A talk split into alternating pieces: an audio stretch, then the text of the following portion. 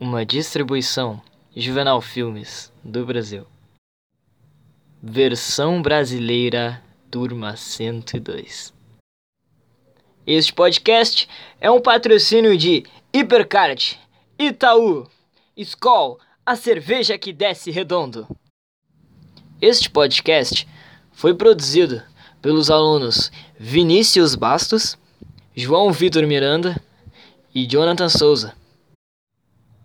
Hoje venho contar para vocês a história de Michele Bolsonaro. Michele de Paula Firmo Reinaldo Bolsonaro nasceu na Ceilândia, Brasília, no dia 22 de março de 1980.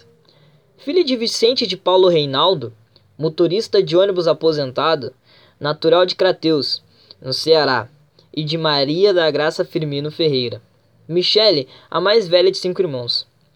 Michele Bolsonaro cresceu em uma família católica, mas ao longo do tempo se tornou evangélica. Inspirada na deficiência de um tio, Michele aprendeu a linguagem dos sinais. Michele fez alguns trabalhos como modelo, mas, aconselhada por uma missionária da igreja que frequentava, afastou-se dessa profissão. Então foi trabalhar como demonstradora de alimentos de vinhos em um mercado. Então, em 2004, Michele passou a trabalhar na secretaria da Câmara dos Deputados. Em 2006, conheceu o deputado Jair Bolsonaro e foi trabalhar em seu gabinete. Já no ano seguinte, casaram-se em 2008. O Supremo Tribunal Federal proibiu o emprego de parentes em qualquer serviço público, então Michele foi demitida. Michele já tinha uma filha no seu relacionamento anterior. O nome dela era Letícia Mariana, mas teve sua segunda filha com Jair Bolsonaro, Laura, que nasceu no ano de 2010. E em 2013 foi celebrada a cerimônia do seu casamento na igreja evangélica. Mas, morando na Barra da Tijuca, no Rio de Janeiro, Michele começou a frequentar a igreja batista. Então, Nessa igreja, ela tinha a atitude de arrecadar alimentos e distribuir nas instituições de alimentos carentes e também ajuda no Ministério dos Surdos. E ela, como tinha sua linguagem de sinais, ela foi atuando na sua igreja como intérprete de Libras nos cultos de sua igreja. Então, durante a campanha política de Jair Bolsonaro para presidente da República, Michele apoiou seu marido, mas, como ela não podia trabalhar lá, esteve sempre nos bastidores todos os seus pronunciamentos de Bolsonaro, sempre teve uma intérprete de Libras ao seu lado.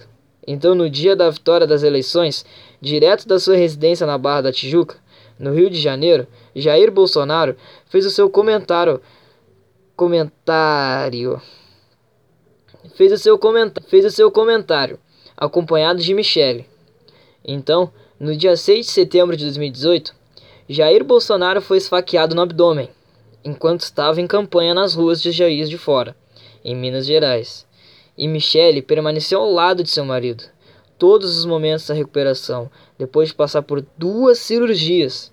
No dia 1 de janeiro de 2019, na tradicional solenidade de posse da presidente, Michele acompanhou seu marido após a passagem da faixa presidencial de Michel Temer para Jair Bolsonaro.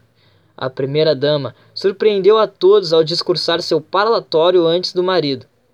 Então, ao discursar em Libras, traduzida por uma assessora, Michele fez um agradecimento a todos aqueles que colaboraram com a campanha presidencial, todos que foram solidários nos momentos difíceis da recuperação do marido. Michele agradece a Deus por poder ajudar aos mais necessitados um trabalho que já faz algum tempo e que promete continuar a fazê-lo. Agradeceu também ao seu marido, seu esposo, e o beijou. Atenderam ao pedido do público. Presente, terminou seu discurso pronunciado. A frase da campanha Brasil acima de tudo, Deus acima de todos, sendo bastante aplaudida, e essa foi a história de Michele Bolsonaro. Obrigado por acompanhar e até a próxima. Ah, solta nós mais cedo, Maíra!